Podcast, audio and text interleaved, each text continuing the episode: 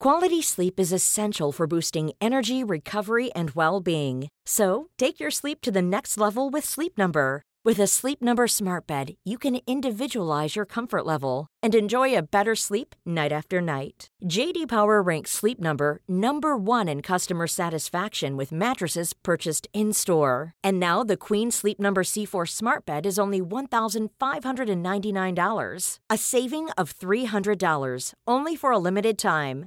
For JD Power 2023 award information, visit jdpower.com/awards. Only at Sleep Number stores or sleepnumber.com.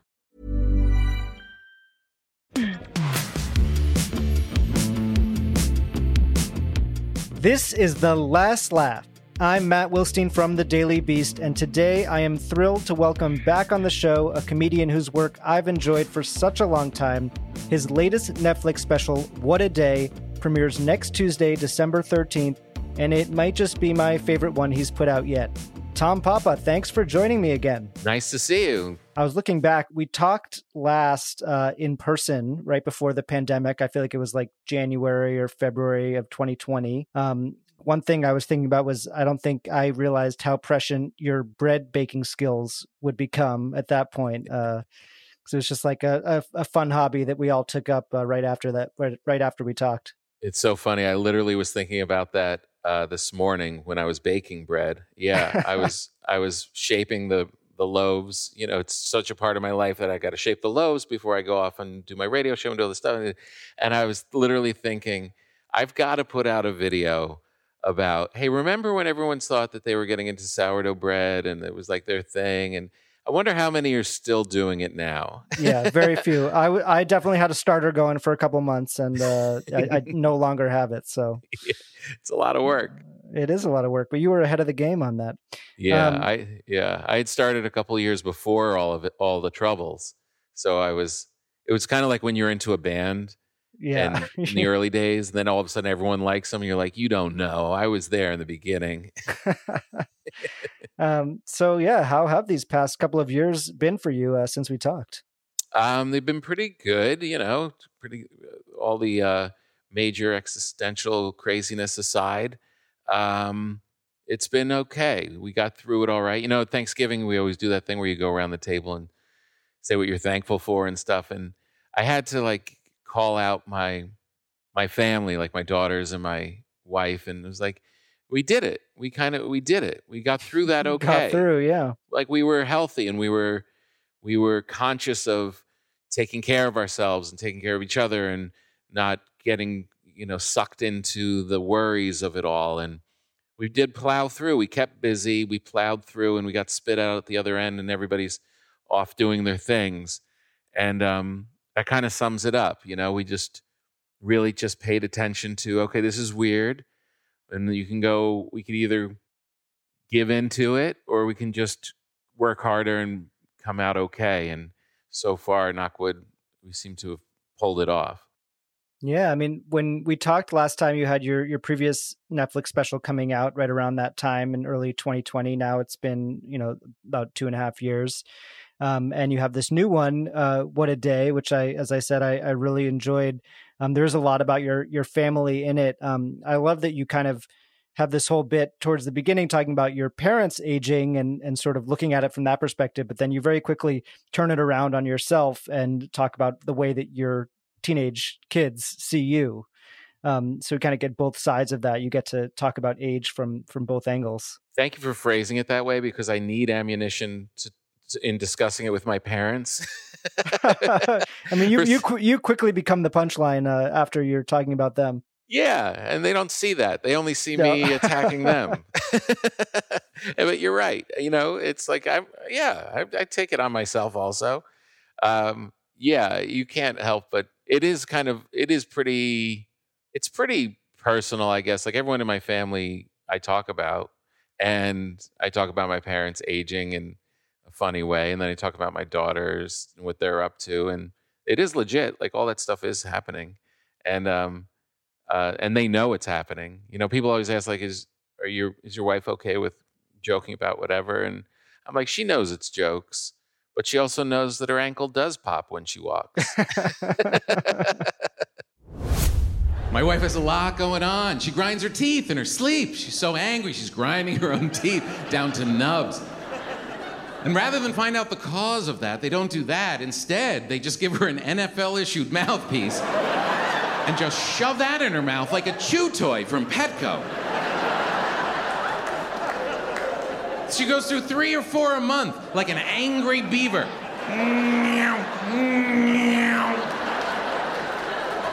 I wake up with bits of plastic all over my face.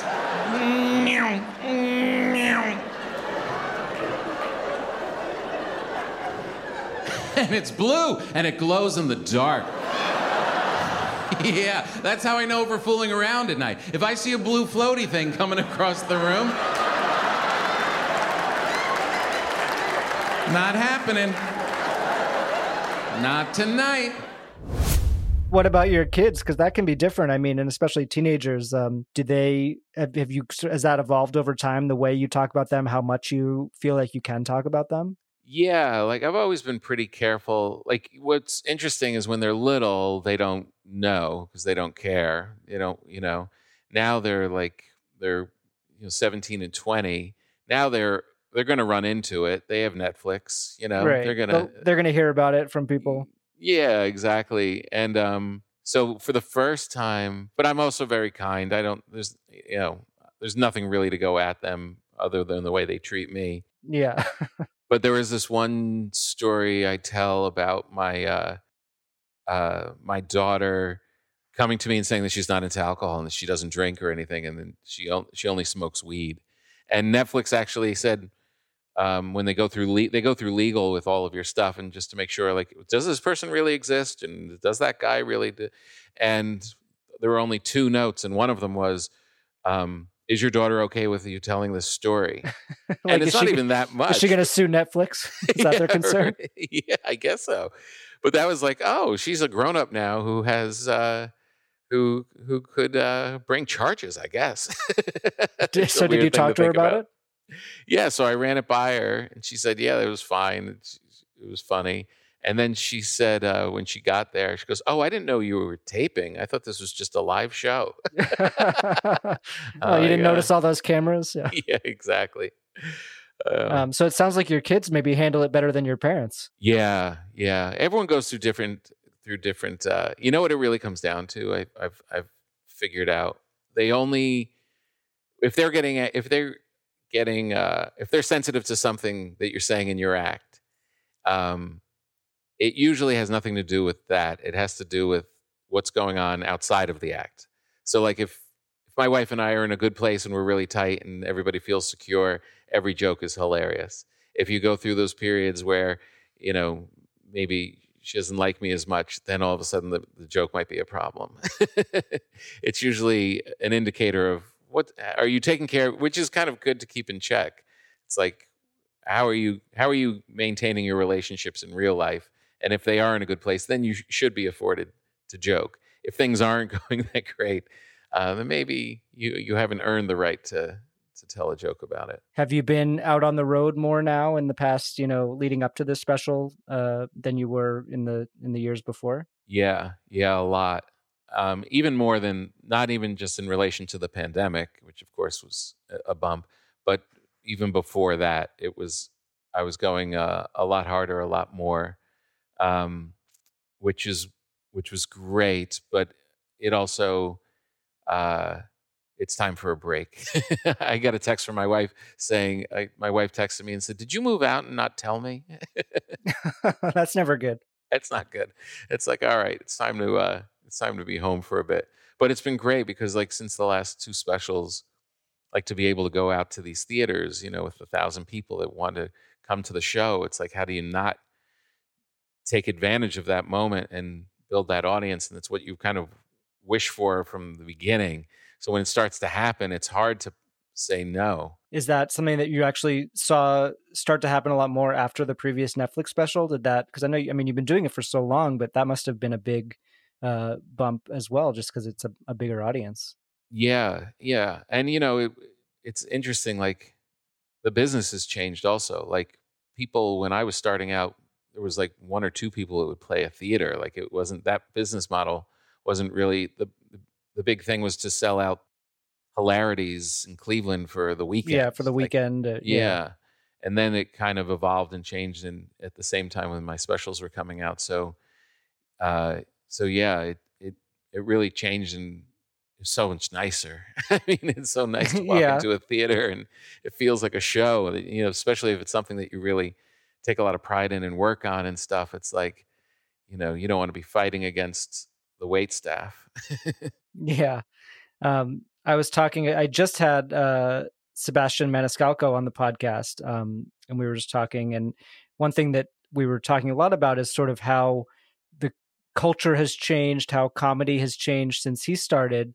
Um, and his kind of big takeaway, at least on stage, and I think somewhat in how he really feels, is that things just kind of keep getting worse. Like he always wishes that things were like they how they were in the you know in the in the good old days. Um, watching your comedy, I I imagine that you feel differently, that you sort of embrace uh, progress a little bit more. But I, I was curious to put that to you. How do you think things have changed both in the culture at large and and specifically in the comedy world? Um, and do you think it's it's mostly for the better or mostly for the worse? Um, it's probably a mixed bag. You know, I'm uh I don't know. I mean culturally and comedy wise. I mean, it's it's kind of a comedy wise, we'll take that part of it first. Uh that part of it is, you know, for for the minefield of of all of this the cancel culture and the, you know, all of that stuff that's going on, which is very real and we know there's there's real people that are running into real problems and people that have no ill will like being called out and that is a very real thing and it's not even just the big stories it's smaller stories that you don't even hear about and the way things are being curbed and stuff. That is definitely a something we've had to ride but it also as far as stand-up comedy in the culture and its relevance and the scope of it uh it- it- you can't complain about that. Like it's a weird thing to be like okay we're fighting this sure but there's also more voices from different communities and different gender and ethnicities that are all having moments and having this ability to go and there's huge audiences for all of them. There is a huge sebastian audience there's a huge um, uh, you know Fortune Feimster audience there's a huge i mean and any night it's mind-boggling and that's never been in comedy that in any night there are all of these comics across the country not even mentioning the globe let's just talk with america playing out these huge venues every weekend that's you can't complain about that you can't complain about the state of comedy in that what do you what do you attribute that to? Um, I think it's become. Uh, I think they. I think people have seen the value of it. I think that people. You're no longer able to go laugh. They're not making a lot of great comedies any longer on yeah, TV. there's not yeah in movies and yeah. those. So where are you going to get your laughs? And to and then they show up and they see stand up comedy, and you get more laughs in an hour and a half than you would in the rest of your life for the rest of the year. And also, once entertainment became, once news became entertainment, it lowered the number of auth- the authorities. Uh, the, the the authoritative voices have all kind of like uh, Walter Cronkite and Johnny Carson in a way, like they all kind of like equal out. So like people are starting to once people started looking at Jon Stewart just as valuable or more so than CNN or Fox News, they became important and it was like let's listen to these people. At least they're speaking the truth. At least they're not bullshitting us. So I think the the confluence of all those things just made it huge. Just made it a, a really great thing. Now culturally, um, is change always great? I don't think so. I think there's there's a lot of uh, there's a lot of I'm a little more old school in a lot of ways, and I like the simplicity of the way things were, you know. But I think that's every generation sees their way kind of blown apart, and it's unsettling. But but at the same time, you know, you you you can't stop it, and we're going to progress. So you might as well jump on. I don't want to be the guy who's just constantly railing against. You know, back in my day, you know, I mean, do I think that everybody having um, intensely powerful speakers uh, that they can just walk around and ruin every beach experience or, or park experience is a good thing. No, I don't think that's good at all. Yeah. But uh, but I'm also I don't want to be the uh, you know just the old guy you know railing Yeah, against. get off get off my lawn kind of thing. Yeah, yeah, yeah. Um, it does seem like in terms of uh, being funny without offending anyone, uh, it, that that's something that you've been very good at throughout your career and including in this special. Um, is that something that you think about, or is it just the, the types of things that you like to to joke about? Are there bits that you might think of, but you go, "Oh, well, I'm not going to do that because it might push buttons in a way that I don't want to." No, I never really censor it that way. You know, I just talk about what I really like to talk about. I like to really get into the human condition and I like to talk about family and I like to talk about even like during the pandemic or during the Trump years, it wasn't like I wanted to talk so much about them as much as how what our reaction is to it. You know, like what does that mean for me and my neighbor or what does that mean for me and my family and that's just kind of the the uh, sandbox I guess that I play around in, you know. Um, but you know that doesn't mean that the culture now hasn't gotten so crazed that even I, you know, end up having people come at me for saying whatever. Uh, Yeah, you know, you can have mention. you've had that experience. yeah, I've had that experience. I had a, uh, I had, um, you know, as small as people just on social media, like popping off and saying like you can't mention something about suicide or. I called myself fat, and I was called out for fat shaming. and um, I had this uh, I had this game show that I was going to do, and um, it was with a news organization, and somebody didn't like a joke that I had in one of my specials, and they pulled the plug on the whole project from this one joke. And it was one joke where I said it was about. Uh, I say in the joke, it's about not understanding cultures. It's about it, it comes from fear, and fear comes from ignorance. And I am ignorant of that culture. And like I say, like I know what I was doing. This was before all the hypersensitivity, and just because Just they, because that existed out there. yeah, and then they went through, and then they went through all of my material from my whole career. They literally vetted. They saw this joke, and then they went through everything, all my Rogans, all of my everythings, and they couldn't come up with one other thing, but that and was they enough. still and they still yanked it. Yeah, Wow, that's crazy. I mean, yeah, when you were talking about smaller examples of cancel culture that we don't hear about, that certainly could be one. Because there's the flip side of that is there's the the massively famous comedians who it seems like complain about cancel culture, but keep getting more and more huge opportunities. So there's right. there's two sides to that coin, right? Yeah, yeah. No, it's definitely it's definitely real. It definitely it definitely exists. That's wild. Yeah, I mean, because when I think about your comedy, I certainly don't think of it as being controversial or uh, anything like that. It really hundred percent. I mean, I have a lot of comedian friends that say once they would come for Papa, then we know the game is over. and, and and you know, not a lot of people even know the story. But um, but yeah, I mean, so so if that's where we're at, if we're if you're in a a place where there are organizations that are so afraid of um, backlash from their own people or whatever whatever gutless uh, reaction to non-complaints if we're living in that then how can you even monitor that? So like that was that was based off a joke where i was very careful to say it's my ignorance in the joke and and still that blew up. So why would you bother wasting any time censoring yourself because there are no there, is no rationale to some organizations uh, handling of that kind of thing. What was the uh, news organization? usa today. Could not have been sillier. Yeah, um, that's but crazy. it exists. So as comedians like you really can't but i do watch like younger comics and like even in their jokes they're like apologizing for what they are before they say a joke you know? Well as a as a white guy i can say that Yeah, um, because people, you think people are kind of freaked out about that kind of thing happening. Yeah, yeah, I, yeah, the, yeah, for sure. Um, but you know, I think um, I think that it, I think that truth will met out. I think the truth will. These things are we're play acting in a lot of t- instances. Like the person to say from the organization, one person to say that they were offended. Um, that's not as truthful as all of. That's not the real truth was that all of the rest of the people in the organization said, "No, this is fine." And I think that if you if you're play acting and we're all playing these roles in these games and acting like this pretend mock outrage or uh, being offended, that's not going to hold up. You know, the truth I think will end up ultimately um, right the ship. Yeah, yeah.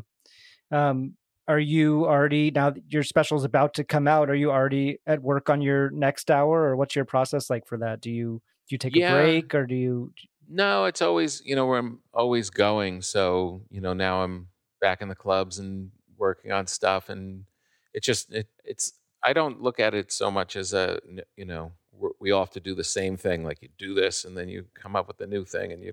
It's always been this kind of evolving body of work. So you always have stuff that you're talking about, even when you're recording the special. There's other things that you're starting to venture off into talking about, and you know this last one took about two and a half years, and um, I don't hold on to any kind of like timeline. You know, We'll just uh, just keep moving forward and keep it fresh. Yeah, is there any themes or anything on your mind that you that you're talking about on stage right now that that you're excited about? Yeah, I'm talking about uh, right now about knowing too much information. Uh, yeah, that when uh, that like kind of the problem with where we're at culturally is that you know too much. So there can be no Yeah. heroes, there can be no institutions, there can be no celebrities, there could be nothing because you know everything about them, and uh, and that kind of ruins everything. Like I don't even want to know what my wife is thinking about me all the time. like why would I ever ask that? Something you don't need the answers to everything. yeah it kind of it's it's the knowing too much about your heroes uh, especially in, in in in art sense can be can be tough whether it's Right. comedians or musicians or or anyone um Yeah, there's nothing worse than when I see like I'm a big baseball fan, and uh, when I really like somebody, and like, "Oh, this, and then you see them in an interview, like I always picture them as older than me and more right important that's than that's always hard to to get your head around that all athletes are are younger than us now yeah, that they're 19 and don't know anything, and you're like, oh, i, I don't need to hear him talk. I just Yeah. want to see him play. just watch him play yeah yeah. Yeah. Um, I usually ask uh, in in our you know longer episodes these days um, about uh, comedians when they met their comedy heroes. So that kind of goes along with that. Do you have a um, a story about meeting one of your comedy heroes for the first time and and what that was like for you? Um, yeah, well, I people always ask like what was one of your biggest breaks, and it was um, meeting Seinfeld was like was such a huge thing for me because it gave me validation of how to work, and he thought I was funny, and I worked in a similar way to him, and then he was able to open some doors for me, and and that was definitely there was nothing bigger in my career than my friendship with him. But one of the one of the lesser known things was when uh, I came into a restaurant once and saw, uh, and it was early with my parents in LA. It was this really nice restaurant, so we could only get in at like five in the afternoon. And we walked in. The only other people that were there was Steve Martin and Diane Keaton having uh, having dinner together. And I was like, and he was he was like the first guy. Him and Carlin were the first that I ever even heard of, and uh, it ruined the whole meal because I I was like, I can't go over. There's no way. Like that, knowing too much information, like the baseball player. I don't want anything. Nothing good is going to. You don't even want to know what he's eating. I don't want to know he's eating. I don't know how, he- how he's going to react. I don't want to think about what he thought about what I just said. I don't want to.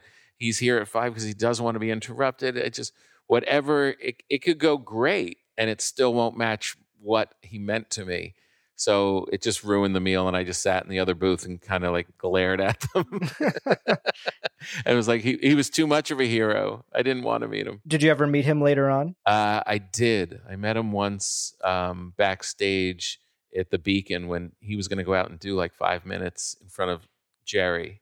He actually bumped me. I was going to do the show with Jerry, and Steve Martin came and uh, and they, he bumped me. Oh, how did that feel? Uh, it felt great. I didn't have to. I, I still got paid and didn't have to perform, and got to sit with Steve Martin, is was sitting nervously in the back with his jokes, wondering what he was going to do. Uh, yeah, I please. I have no ego there. That's hilarious. the other question that I like to ask uh, comedians, and maybe we can actually end on this, is um, is there a story or memory from your career that really makes you laugh now, but really was not funny when it happened? Hmm. This is kind of small thing, but it is pretty funny now. And at the time, I was like, maybe this is not the career for me. was uh, I was playing a club in at Rascals at the Shore in New Jersey, and uh, I was doing a show and trying to do my little jokes, and somebody threw a French fry at me, and it had uh, ketchup on it. So it like it like hit my shirt and stuck, and it just became. I was just like, "What was that?" And I looked down as it slowly started to just crawl down my shirt. I was like, "Why am I working in a place where they have French fries? Why am I writing these jokes for people that would throw those French fries. Or maybe this, and I really had an existential crisis for the next couple of weeks after that happened. But now looking back, it was it it is pretty funny. yeah, and then you're up there. with what looks like a blood stain on your shirt. That can't be good. Yeah, and you have to keep going. You still have to do the rest of your time. Well, I, I I'm pretty sure that doesn't happen at theaters, so that's good. right, exactly. No French fries allowed. It's in my rider. well, uh, Tom, thank you uh, so much for doing this, and and uh, it's been great to talk with you again. And yeah, as I said, I really loved your your new special. I think it's so funny, um, and uh, yeah, congrats! And excited to see what what you do next. Thanks, man. I appreciate it. Good seeing you. All right. Thanks again to Tom Papa for coming back on the podcast for this bonus episode. His new stand up special, What a Day, premieres next Tuesday, December 13th on Netflix. You can get tickets for all of his upcoming tour dates at tompapa.com. If you want to support The Last Laugh, please help us out by leaving a rating and review on Apple Podcasts. We want as many people to hear this show as possible, and you can help by spreading the word and sharing it with your friends. You can find me on Twitter at Matt Wilstein and at thedailybeast.com. And if you're not already, please follow at Last Laugh Pod on Instagram, where you can see photos and videos from all of our episodes and see who is coming up next week on the show. The Last Laugh is distributed by ACAST for The Daily Beast, with audio production by Jesse Cannon. Our theme music is by Claude, you can find on Instagram at claude.mp3. You can find this show every week on Apple Podcasts, Spotify, or wherever you listen to podcasts. And as always, you can find show notes and highlights from each episode on thedailybeast.com. See you next week.